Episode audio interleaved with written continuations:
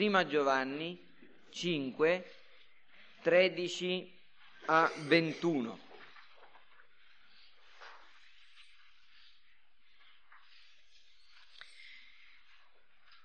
Vi ho scritto queste cose perché sappiate che avete la vita eterna, voi che credete nel nome del Figlio di Dio.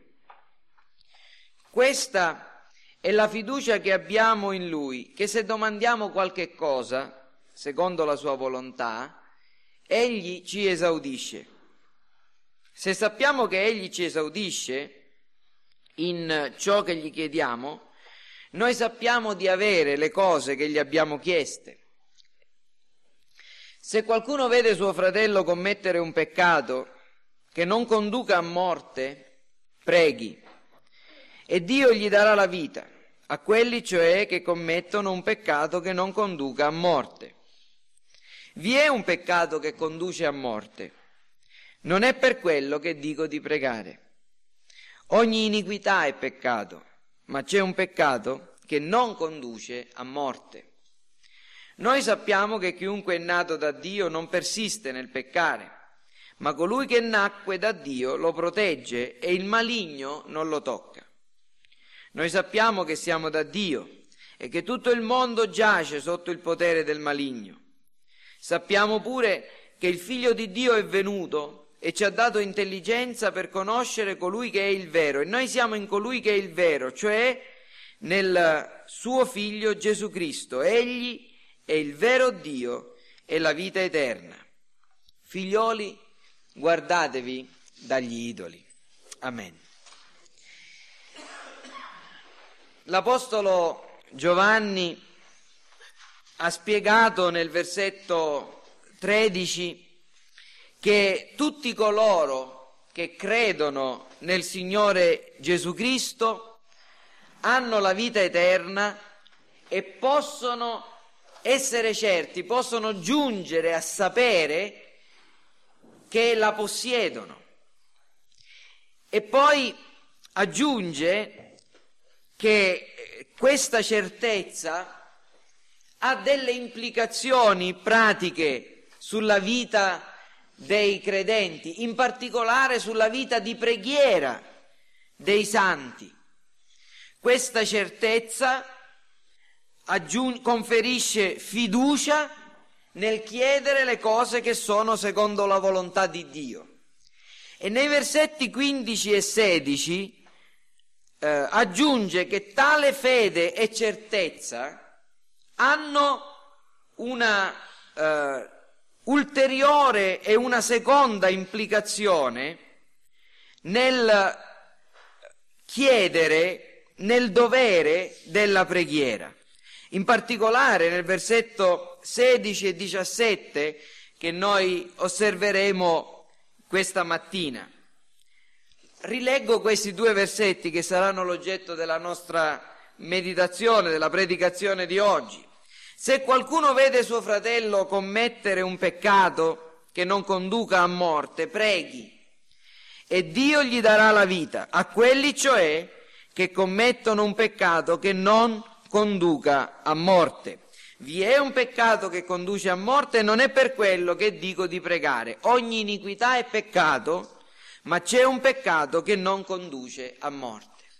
Fede, certezza, preghiera per chiedere le cose che Dio ci vuole dare, che sono secondo la volontà di Dio, ma qui abbiamo un altro aspetto della preghiera. E questi due versetti che ho appena riletto ci insegnano delle cose molto importanti e anche argomenti molto discussi sui quali ci sono diverse opinioni. Prima di tutto guardiamo con attenzione a questi versetti e poi ci soffermeremo, spero, su tutti gli insegnamenti, almeno quelli principali di questi versetti. Prima di tutto leggiamo che l'Apostolo Giovanni dice: se qualcuno vede suo fratello commettere un peccato, oppure, come si potrebbe tradurre letteralmente, se qualcuno vede il suo fratello peccare un peccato. o che sta peccando un peccato, ricorre a questa ripetizione per dare una forza particolare a quello che intende dire. Insomma, Giovanni fa un'ipotesi, quella di un credente che osserva un membro della Chiesa, un altro membro della Chiesa, commettere un peccato. E questo peccato è qualcosa che egli vede, che vede con i suoi occhi, insomma un'azione peccaminosa esteriore, chiaramente identificabile, che viene commessa da un membro della Chiesa locale, qualcosa che insomma non c'è da discutere che è un peccato. Che cosa impariamo già da questa ipotesi che Giovanni sta facendo? Impariamo una cosa, che coloro che professano il cristianesimo, che sono membri di una chiesa locale, che sono fratelli e vivono insieme ai fratelli, non sono persone perfette, e può accadere che membri di chiesa, che fratelli cadano in peccati esteriori, visibili, addirittura pubblici, commessi davanti agli occhi del mondo e ovviamente davanti agli occhi di altri fratelli. Se qualcuno vede suo fratello commettere un peccato, fratelli, le chiese perfette non esistono, perché non esistono cristiani perfetti, ed è possibile che un membro di chiesa, un vero cristiano, ammettiamo questo intanto, possa cadere in peccati esteriori, pubblici e osservati da altri. E quando parlo di peccati esteriori, pubblici e osservati da altri, lo faccio di proposito, perché ci sono dei peccati che si commettono nel segreto e che nessuno vede, se non magari le persone che stanno più vicini a noi, i figli, la moglie, il marito, peccati domestici, peccati della propria cameretta, della propria solitudine, ma qui Giovanni si sta riferendo a peccati commessi in pubblico. È un'affermazione in un certo senso sconvolgente, ma è parola del Signore. Ma poi ci dice cosa bisogna fare. Se qualcuno vede suo fratello peccare, commettere un peccato che non conduca a morte, adesso vedremo cosa significa, preghi e Dio gli darà la vita. E la seconda cosa è questa, ecco, cosa dobbiamo fare in questi casi? Quando osserviamo un fratello che pecca, cosa bisogna fare? Giovanni ci dice che dobbiamo pregare, e ci assicura con una promessa che questa preghiera in favore di un fratello che pecca è una preghiera efficace.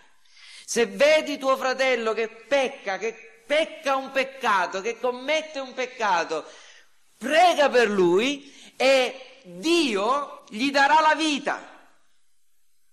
Ora, che cosa significa questa vita che Dio dà a colui che pecca? Noi non crediamo che se un cristiano pecca muore, cioè perde la giustificazione, perde la salvezza e poi c'è bisogno di qualcun altro che preghi affinché possa di nuovo essere giustificato, eccetera. No, questa vita è una forza vitale che Dio concede, è in altre parole la gioia della comunione con Dio. E l'intercessione ha un potente effetto nei confronti di coloro che peccano. Insomma, chi pecca in ogni caso perde forza, perde quel senso della comunione con Dio, sente la sua vita venir meno. Dio ha stabilito così. Dio ha stabilito che quando una persona, anche un cristiano, pecca, Il peccato ha un effetto su quella persona, il suo senso di certezza viene indebolito, sorge un senso di paura e di disagio dinanzi a Dio, sente la sua vita venir meno. Bene, qui Giovanni sta dicendo: quando vedi un fratello che pecca, prega per lui e Dio gli darà la vita. Accompagna questa richiesta con una promessa: la preghiera in favore di chi pecca deve essere la nostra prima e più immediata reazione. Questa è una cosa importante.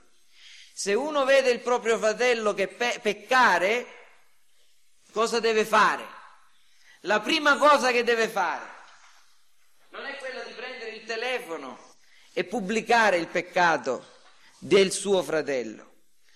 Il peccato è una cosa vergognosa. Ma è ancora più vergognoso pubblicarlo. Questo fu il peccato di Cam. Vi ricordate quando vide il padre Noè ubriaco, scoperto nella tenda? Egli andò a dire ai suoi fratelli il peccato di suo padre e si attirò addosso una maledizione. Cosa bisogna fare? La prima reazione che un cristiano deve avere osservando il peccato in altri cristiani, in fratelli, deve essere quella di pregare. Certo non è l'unica cosa che il Signore ci ordina di fare, e lo vedremo, ma certamente è la prima cosa che bisogna fare. Perfino prima ancora di andare a riprendere il nostro fratello che pecca e di correggerlo, la prima azione, il primo segno di un autentico amore cristiano è quello che, osservando qualcuno che pecca, noi presentiamo il peccatore dinanzi a Dio, intercedendo per lui. E poi l'Apostolo Giovanni dice: se qualcuno vede suo fratello commettere un peccato, preghi, Dio gli darà la vita, ma egli dice: se vede commettere a suo fratello un peccato che non conduca a morte, e che bisogna pregare per quelli che commettono un peccato che non conduce a morte. E poi aggiunge: vi è un peccato che conduce a morte, e non è per quello che dico di pregare. In altre parole, Giovanni qualifica le persone per le quali dobbiamo pregare e ci informa che non sta richiedendo la preghiera di intercessione per tutti i peccatori e per tutti i fratelli che peccano. Questa è una cosa importante. Noi dobbiamo pregare e intercedere per chi pecca, ma Giovanni dice non per tutti quelli che peccano e che commettono qualunque peccato, ma perché c'è un peccato che conduce alla morte e chi commette quel peccato, io vi dico che non dovete pregare per loro. Quindi comprendiamo che Giovanni sta affermando che esiste un genere di peccato che conduce a morte. E queste frasi ci portano a interrogarci su cosa sia o su quale sia il peccato del quale Giovanni parla, e aprono una questione, questi versetti ovviamente, su tutto l'argomento e la dottrina del peccato imperdonabile, la bestemmia contro lo Spirito Santo. È ovviamente un argomento molto difficile, fratelli, ma mi sento che è arrivato il momento in cui ne dobbiamo parlare, perché siamo arrivati a questi versetti e dobbiamo farlo con cautela e con attenzione. Non so se ci arriveremo oggi, spero di sì. Comunque sia, cominciamo a osservare alcune cose. Prima di tutto, fratelli, osserviamo un fatto molto chiaro dalla parola di Dio, che c'è una distinzione tra i peccati. E questo è ovvio, c'è un peccato che porta alla morte e ci sono peccati che non portano alla morte. Peccato a morte, peccato non a morte. Questo dice Giovanni. Che cosa significa questo? Significa che la dottrina cattolica romana dei peccati veniali e dei peccati mortali è autentica? Sapete che la dottrina cattolica romana riguardo al peccato afferma che non tutti i peccati privano gli uomini della grazia della giustificazione. Lasciate che vi spieghi in due parole la dottrina cattolica romana riguardo a questo argomento. Il cattolicesimo romano insegna che chi è battezzato da bambino riceve la rigenerazione e ottiene la grazia della giustificazione. Cioè, davanti a Dio, quel bambino battezzato, per la fede altrui, ovviamente, non per la sua fede, è giusto dinanzi a Dio. Quando questo bambino cresce e comincia a peccare, egli commetterà dei vari tipi di peccati. Commetterà dei peccati veniali, quando comincerà a rubare le caramelle o la cioccolata nel frigorifero della mamma, o magari disubbidirà ai genitori, eccetera. E poi commetterà dei peccati mortali.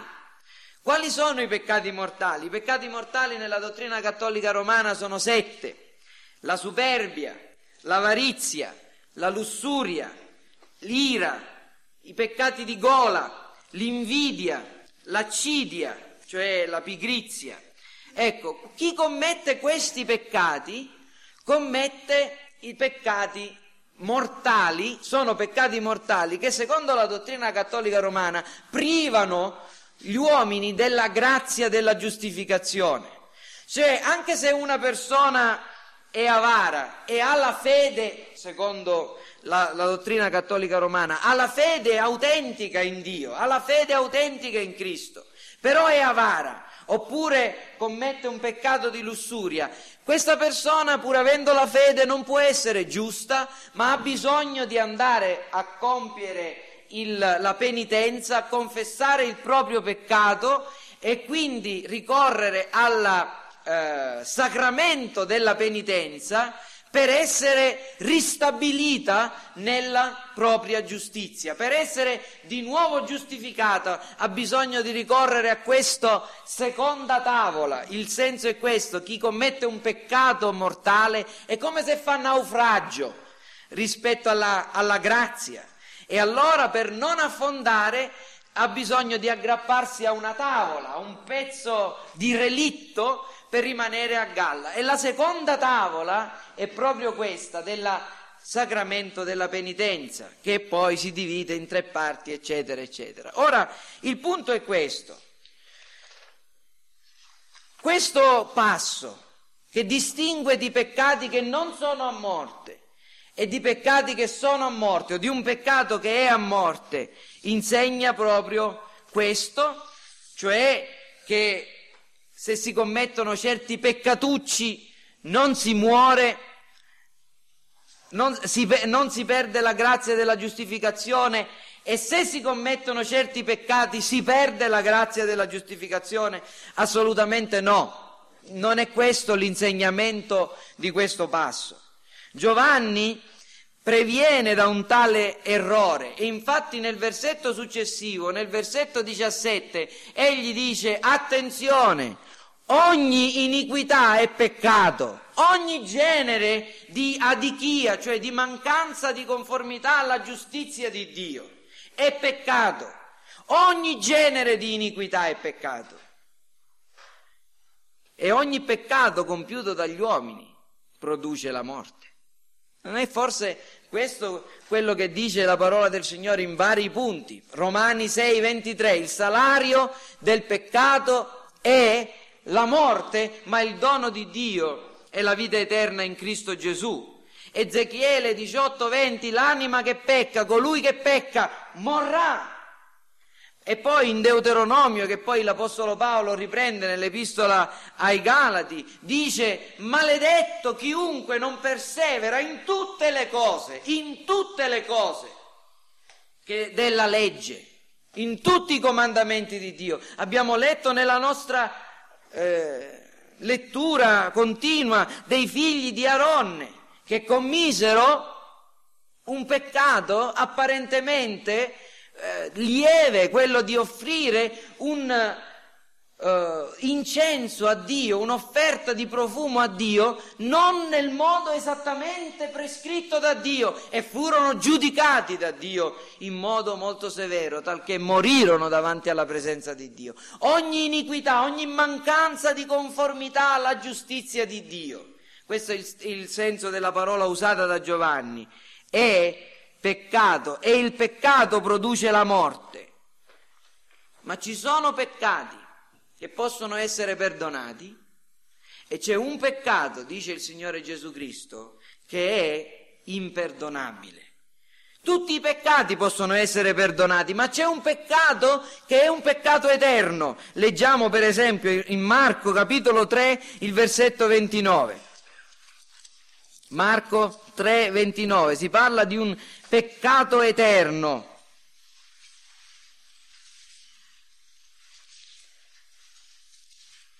Chiunque avrà bestemmiato contro lo Spirito Santo non ha perdono in eterno, ma è reo di un peccato eterno. E nel Vangelo di Matteo Gesù parla della bestemmia contro lo Spirito Santo. Nei due versetti, versetto 31 e 32 del capitolo 12, io vi dico, ogni peccato e bestemmia sarà perdonata agli uomini, ma la bestemmia contro lo Spirito non sarà perdonata. A chiunque parli contro il Figlio dell'uomo sarà perdonato, ma a chiunque parli contro lo Spirito Santo non sarà perdonato né in questo mondo né in quello futuro, un peccato eterno.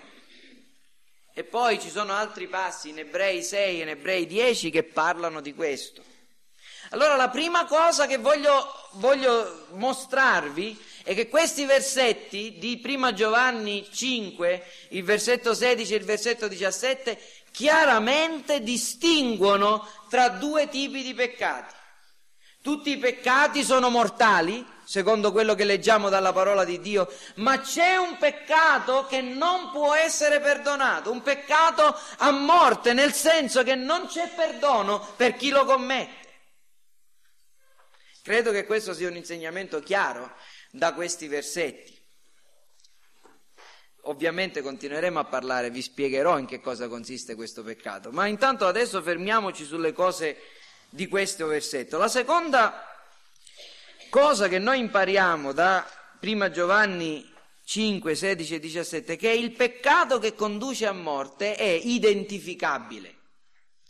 Cioè, questo peccato di cui si parla qui non è una serie di peccati che Dio solo sa quando si giunge a commetterli. Non è, come alcuni hanno affermato, il peccato dell'impenitenza, cioè del non pentirsi davanti a Dio, perché certamente l'impenitenza è commesso da tutti i reprobi, ma questo peccato viene commesso da alcuni reprobi o persone che saranno dannate in particolare. E questo peccato si può vedere qual è. Giovanni presuppone che si tratti di un peccato che era ben conosciuto e identificato dai credenti ai quali scriveva, qualcosa che si poteva notare, osservare, identificare con precisione. In altre parole, rileggendo questi passi, dice: fratelli, se qualcuno vede suo fratello commettere un peccato che non conduce a morte, preghi e Dio gli darà la vita. A quelli però, cioè che commettono un peccato che non conduce a morte, c'è un peccato che conduce alla morte, voi sapete qual è. E quando vedete qualcuno che commette quel peccato che conduce a morte, ecco, per quelli vi dico di non pregare. Ora, era chiaro per questi credenti qual era questo peccato che conduce a morte. È un po' meno chiaro per noi che viviamo 2000 anni, a 2000 anni di distanza, o perlomeno non è esattamente chiaro da questo passo, dobbiamo guardare nel resto della scrittura per comprendere. Però un'altra cosa è chiara da questi passi, che si tratta di un peccato preciso e qualcosa che poteva essere osservato. In altre parole, i credenti ai quali Giovanni parlava dicevano: no, per questa persona non dobbiamo pregare perché ha commesso il peccato che porta alla morte. Riuscivano a identificarlo. Non vi ho ancora risposto su che cosa è, però intanto andiamo avanti nella comprensione di questo di questi versetti. La terza cosa è appunto chiara, che quando si vede chi commette questo peccato non bisogna pregare per lui o per lei. Giovanni in realtà non proibisce categoricamente di farlo, ma afferma che non bisogna pregare per una persona che commette tale peccato. E perché? Perché la preghiera per i fratelli è un dovere e la preghiera per quelli che peccano è un'espressione di amore fraterno, ma quando risulta chiaro che una persona ha commesso questo peccato non bisogna pregare a oltranza, perché Dio non risponde a questa preghiera.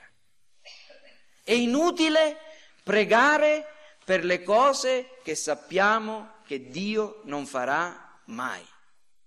C'è un peccato imperdonabile e non bisogna pregare perché Dio perdoni ciò che Egli ha detto che è imperdonabile. E poi il versetto 17 leggiamo che ogni iniquità è peccato, ma c'è un peccato che non conduce alla morte. E Giovanni aggiunge questo versetto praticamente ripetendo alcune cose che ha già detto per due ragioni. La prima ragione è una parola di cautela, e la parola di cautela è contro chiunque fosse indotto a tendere verso l'opinione che il peccato non è qualcosa di grave, ovvero che ci sono peccatucci che possono essere tollerati. Va bene, allora dato che quella persona non ha commesso il peccato che porta alla morte, però magari, che so, picchia sua moglie, è violento in casa, si ubriaca, eccetera. Vabbè, queste sono cose che purtroppo capitano e no, Giovanni dice attenzione, ogni iniquità è peccato. E il peccato è una cosa che disonora Dio, che impedisce il vostro benessere spirituale, che non vi fa progredire, che porta vergogna alla comunione dei santi. Ogni iniquità è peccato. E quindi prima di tutto mette in guardia riguardo a quelli che potevano maliziosamente interpretare questo versetto come un'autorizzazione a passare sopra a qualunque cosa. Vabbè, che vuoi fare, siamo tutti peccatori, preghiamo gli uni per gli altri, il Signore è buono. No, ogni iniquità è peccato, dice Giovanni, però poi dà una parola di conforto ed è bello. Giovanni fa sempre così, da una parte corregge, dall'altra parte impedisce la disperazione. Fratelli, ogni iniquità è peccato, ma sappiatelo, c'è un peccato che non conduce a morte. In altre parole, non scandalizzatevi e non perdete speranza quando vedete che voi stessi o qualcun altro della famiglia dei santi pecca, perché ci sono peccati che certamente portano vergogna, oltraggio al Vangelo, al popolo di Dio, però non portano alla morte. C'è speranza che chi li commette possa ravvedersi e cambiare. Ora andiamo un po' più a fondo per osservare le dottrine che sono insegnate in questi versetti. La prima cosa, fratelli, dobbiamo imparare da questi versetti la importanza, l'efficacia, il significato, cioè il segno della preghiera di intercessione e anche i limiti della preghiera di intercessione. Questi versetti prima di tutto ci parlano del grande dovere di intercedere gli uni per gli altri, il grande dovere dei membri della famiglia di Cristo, della Chiesa locale, di pregare costantemente gli uni per gli altri. È importante, fratelli, che comprendiamo che è vitale ed è anche ha un grande significato la nostra costante preghiera per i nostri fratelli, la fedeltà nella preghiera di intercessione, perché pregare per i nostri fratelli è un segno di amore e un interessamento sincero verso gli altri. In altre parole, fratelli, noi non stiamo camminando soli verso il cielo. Nel piano di Dio per la salvezza degli uomini c'è al centro la Chiesa, la comunità locale, un corpo di credenti che si identificano, che vivono come una famiglia, che si interessano gli uni degli altri, che piangono con quelli che piangono, che si rallegrano con quelli che sono allegri. In altre parole, fratelli, il Signore non ci salva a uno per lasciarci ognuno per i fatti nostri, ma ci salva uno ad uno per portarci nella comunione dei santi. E essere parte della Chiesa di Cristo significa amarci gli uni gli altri. Vi ricordate che quando abbiamo visto il comandamento di Dio, l'Apostolo Giovanni dice che il comandamento di Dio è che crediamo nel nome del Figlio suo Gesù Cristo e ci amiamo gli uni gli altri. In altre parole, c'è un solo comandamento, fratelli, un solo comandamento: la fede in Cristo e l'amore gli uni verso gli altri, che non sono due cose che si possono separare, perché chi ha fede in Cristo deve amarsi e deve amare i propri fratelli. E ditemi voi, fratelli, che espressione d'amore è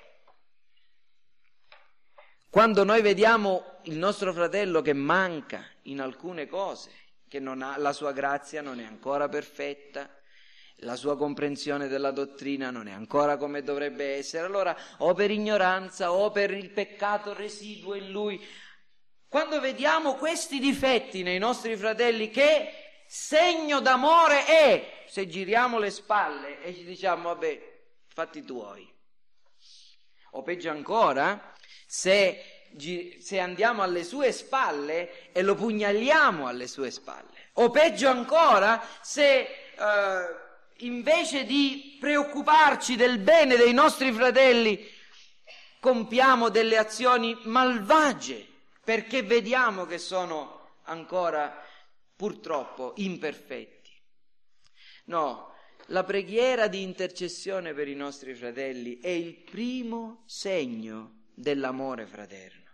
E io posso dire, fratelli, che se noi non preghiamo gli uni per gli altri, questo forse è un bruttissimo e un pessimo indizio del fatto che noi non ci amiamo come dovremmo, che non siamo gelosi gli uni degli altri, che non ci sentiamo davvero come dovremmo sentirci un solo corpo e una sola famiglia. Noi ringraziamo Dio, fratelli, perché questa Chiesa ha assunto l'impegno ogni mercoledì di pregare gli uni per gli altri. Nella nostra riunione di preghiera, dopo aver adorato Dio, la prima richiesta per il bene della nostra Chiesa è pregare costantemente per gli uni per gli altri, affinché ciascuno di noi possa crescere nella grazia, nella conoscenza di Cristo, camminare in modo degno del Vangelo. Preghiamo costantemente per i fratelli di Milano, preghiamo costantemente per i fratelli di Castelbuono, preghiamo gli uni per gli altri, preghiamo per i malati, preghiamo per gli scoraggiati, preghiamo per chi ci chiede di pregare per loro. E fratelli, la preghiera di intercessione è un segno caratteristico dell'amore autentico e dell'interessamento che abbiamo gli uni per gli altri. Ma noi dobbiamo crescere anche in questo, e più ci amieremo gli uni gli altri, più pregheremo gli uni per gli altri e più saremo interessati gli uni degli altri, del benessere, del progresso spirituale, più continueremo a presentare i nostri fratelli dinanzi al trono della grazia di Dio. Io vi confesso, fratelli, che spesse volte quando vedo il mio fratello che pecca, non è questa la mia prima reazione, la cosa più naturale: presentare una preghiera a Dio in favore del mio fratello. Spesse volte purtroppo ci lasciamo trasportare dal senso di delusione, o magari da una forma di ipocrisia farisaica che dice: ah, io non sono come gli altri. Giovanni ci dice invece cosa fanno i veri cristiani quando vedono altri veri cristiani peccare, e si pregano.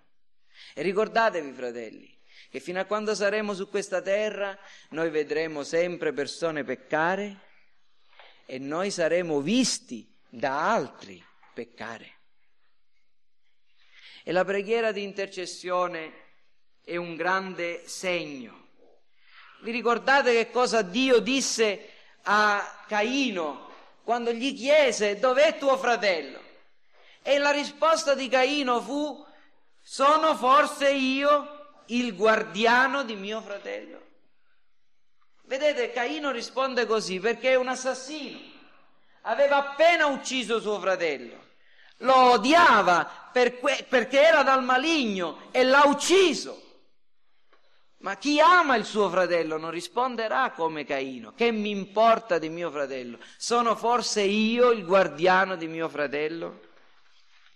Ascoltate cosa dice lo scrittore agli Ebrei al capitolo 10. Ebrei, capitolo 10, c'è il famoso passo di non lasciare la comune adunanza.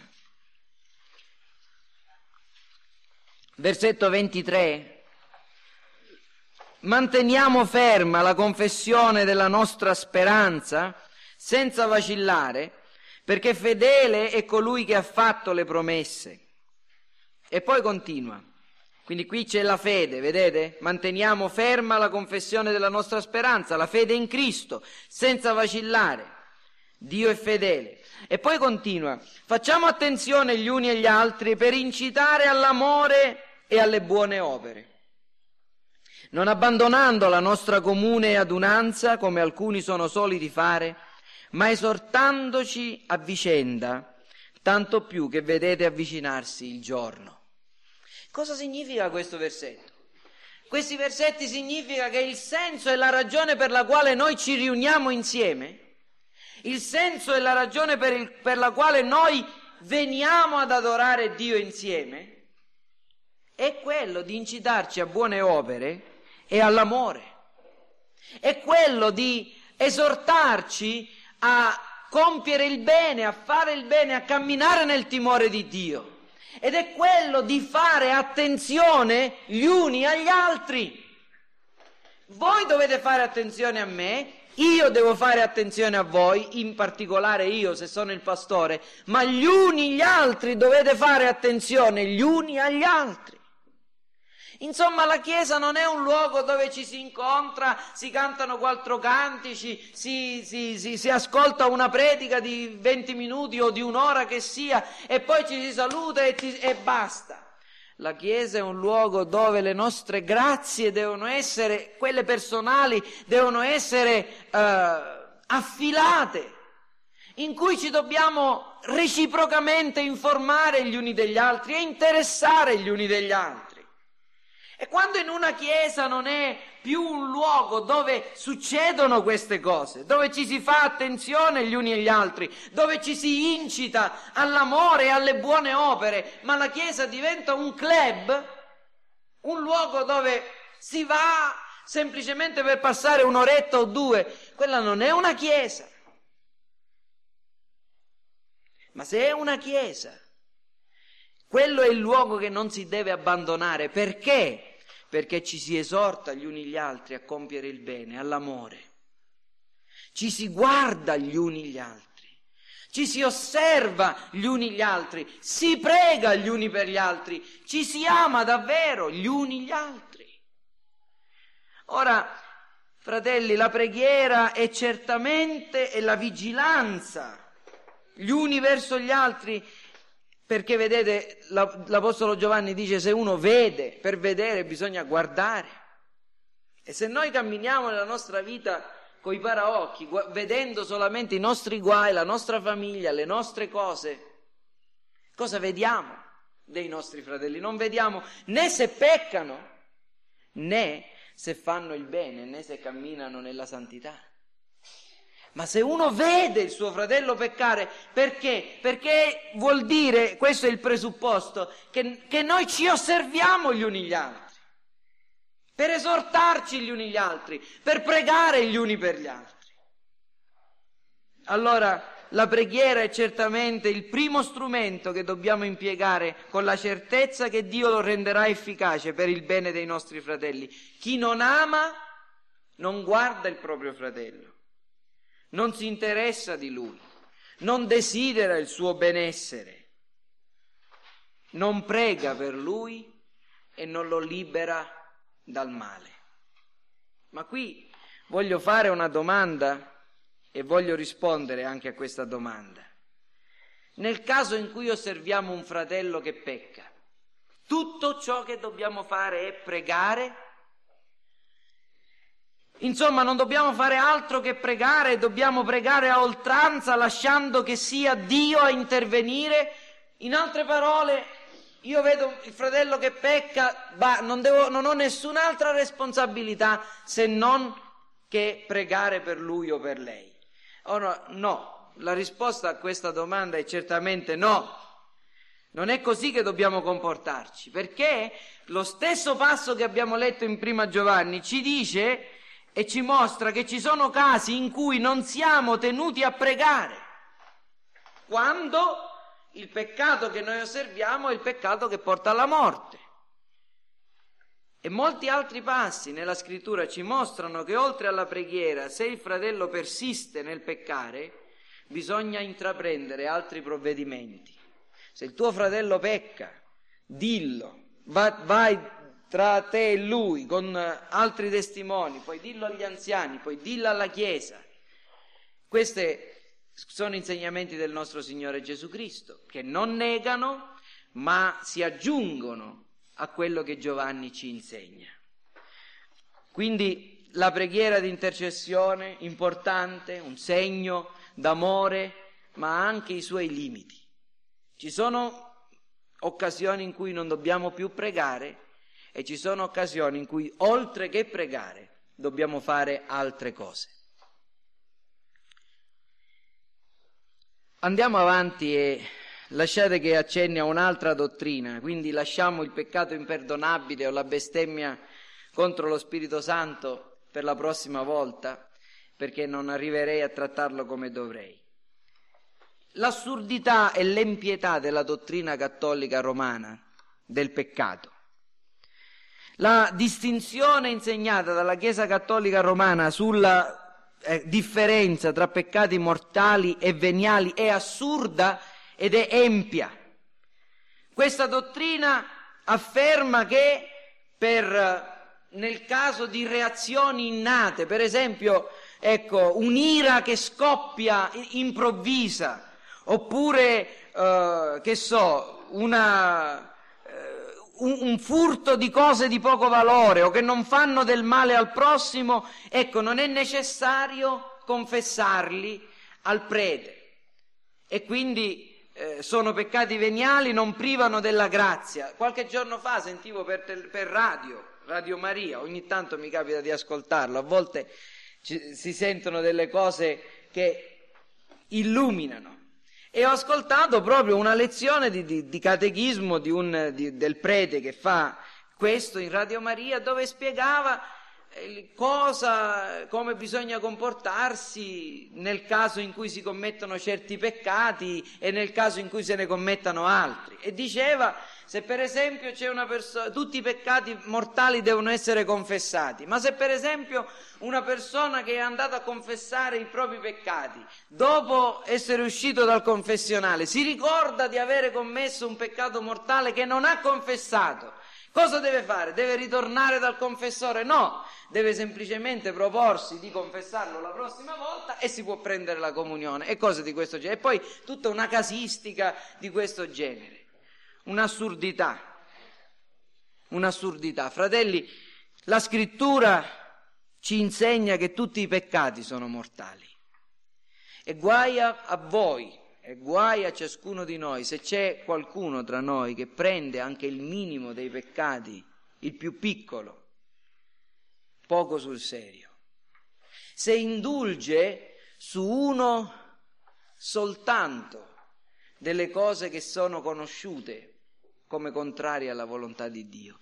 Sapete perché, fratelli? Perché il minimo peccato diventa una porta dalla quale il diavolo si insinua, e quel piccolo peccato sarà ciò che ci trasporterà a peccati più gravi, sempre più gravi, fino a davvero rimanere irretiti dal peccato stesso. La scrittura insegna che colui che pecca morirà, e chi infrange un solo comandamento della legge, dice l'apostolo Giacomo, dice Giacomo, il fratello del Signore, che colui che infrange un solo comandamento della legge si rende colpevole verso tutta la legge. Giacomo 2,10, chiunque infatti osserva tutta la legge ma la trasgredisce in un punto solo, si rende colpevole su tutti i punti. Che cosa vuol dire? Io posso essere una persona che mette in pratica la legge di Dio con scrupolo, ma in un punto, in uno solo dei comandamenti magari, non sono così scrupoloso come con gli altri 9. La parola del Signore dice che ci rendiamo colpevoli contro tutta la legge. Non esistono peccatucci, non esistono piccole cose. Gesù ha detto che gli uomini renderanno conto a Dio anche delle singole parole che avranno pronunziato. In Matteo 12,36 dice Gesù che di ogni parola oziosa, inutile, vana, che gli uomini avranno pronunciato, dovranno renderne conto a Dio. Perciò la dottrina cattolica romana del peccato è empia ed è assurda. Noi non neghiamo che esistano peccati più gravi di altri, come non neghiamo che esistano veleni più potenti di altri. Nel catechismo abbiamo alle domande 86 e 87 queste interessanti domande e risposte.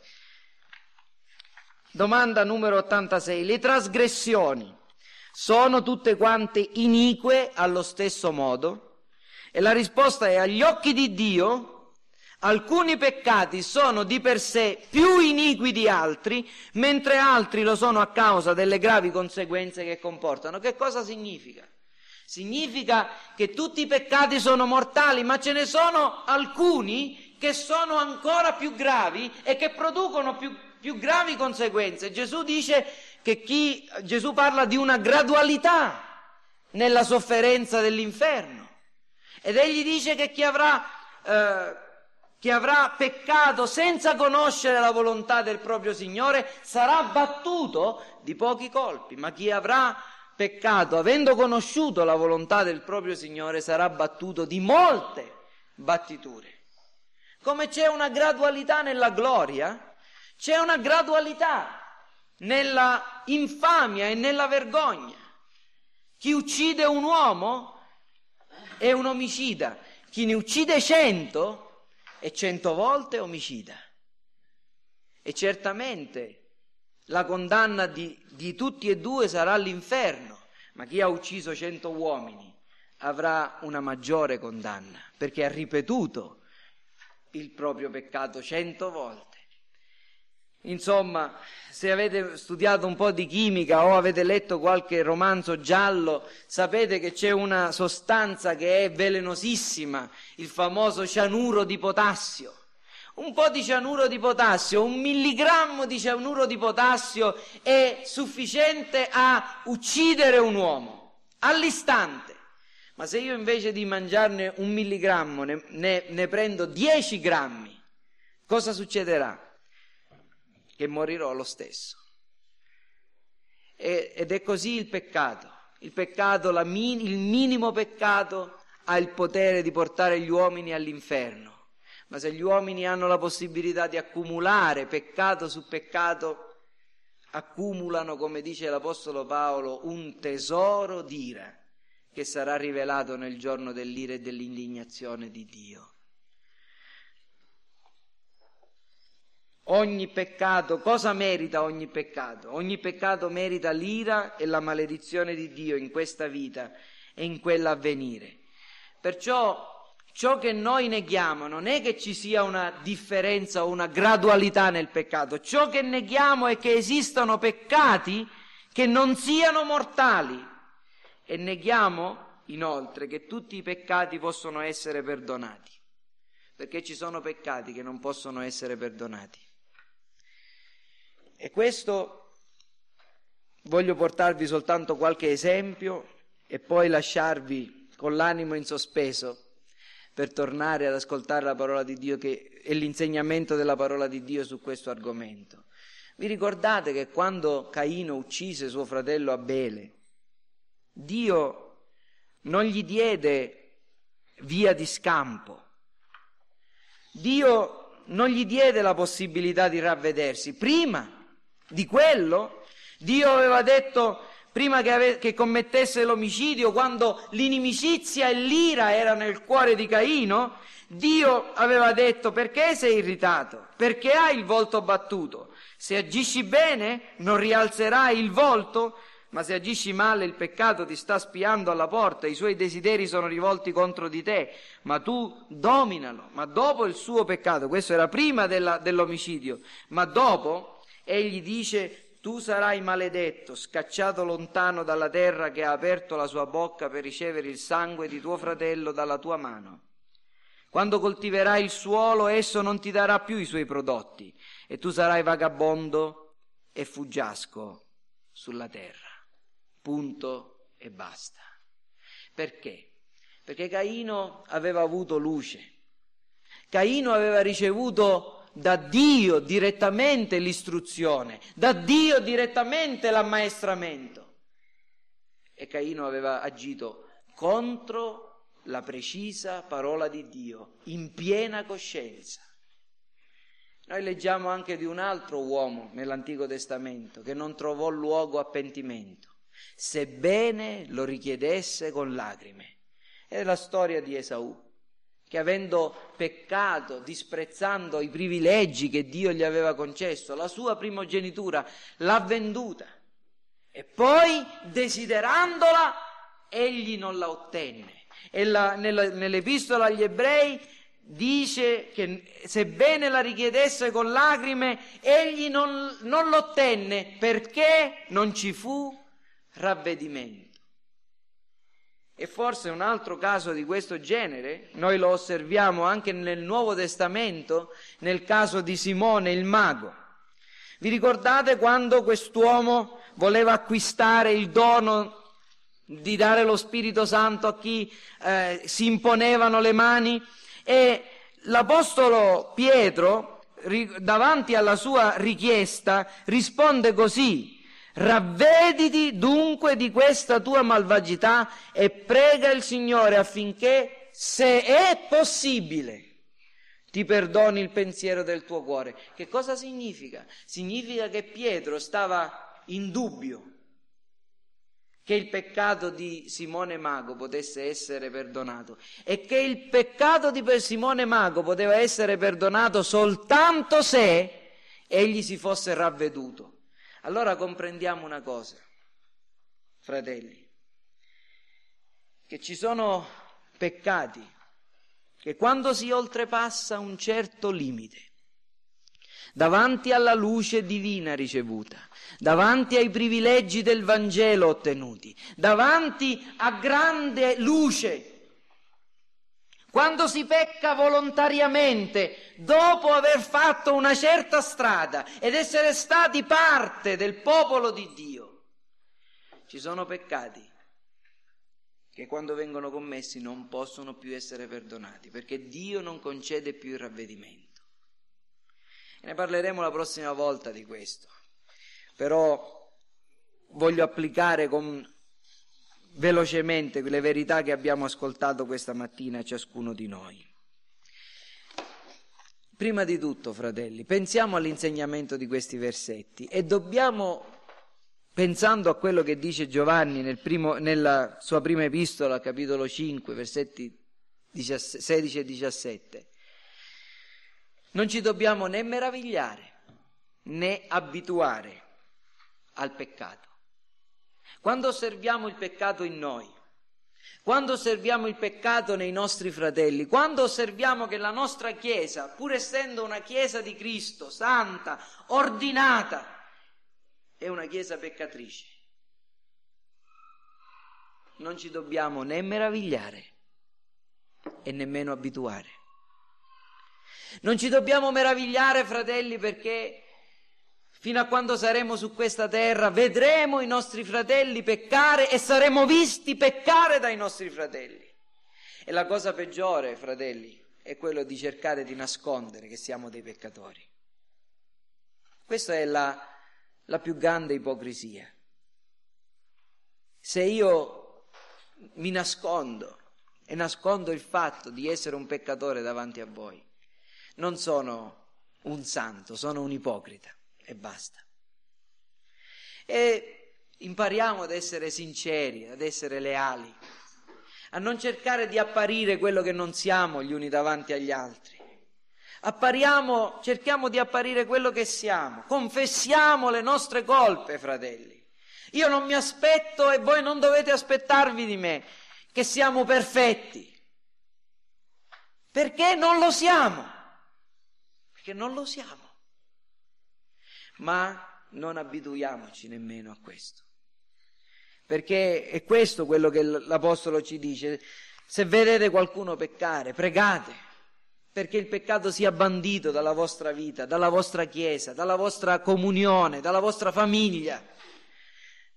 No, padri di famiglia, non rassegnatevi davanti ai peccati della vostra famiglia, dei vostri figli, piccoli o adolescenti che siano. Pregate, insegnate e fate quanto è in vostro potere affinché la vostra famiglia sia ordinata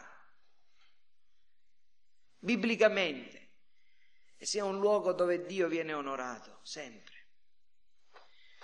Non meravigliamoci e non abituiamoci. La seconda cosa: facciamoci delle domande e domandiamoci se è il nostro abitudine pregare e intercedere per i nostri fratelli. Esaminiamoci questa mattina davanti a questa parola per misurare il tempo che spendiamo a pregare per le nostre cose, per la nostra famiglia, per i nostri problemi, per i peccati di nostra moglie, per i peccati di nostro marito, dei nostri figli, e quanto invece spendiamo il tempo per pregare per i nostri fratelli. Esaminiamoci, perché la parola del Signore ci ordina che noi dobbiamo pregare gli uni per gli altri. E ravvediamoci. Anzi, questa mattina prendiamo un proponimento dinanzi a Dio. Nei pochi minuti che rimangono, prima di tornare a casa, prendiamo un impegno dinanzi a Dio, che ogni giorno, in un certo orario, per un certo tempo, passeremo davanti ai nostri occhi, i nostri fratelli e le nostre sorelle, i membri di questa Chiesa, i membri di altre chiese che conosciamo, e pensando alle loro debolezze e ai loro peccati, pregheremo per loro affinché il Signore dia loro vita, conceda santità, santificazione, progrediscano, affinché facciamo cordoglio e in modo da poter obbedire anche a questa parte della parola di Dio. Che il Signore ci aiuti ad essere fedeli nella nostra intercessione. Amen.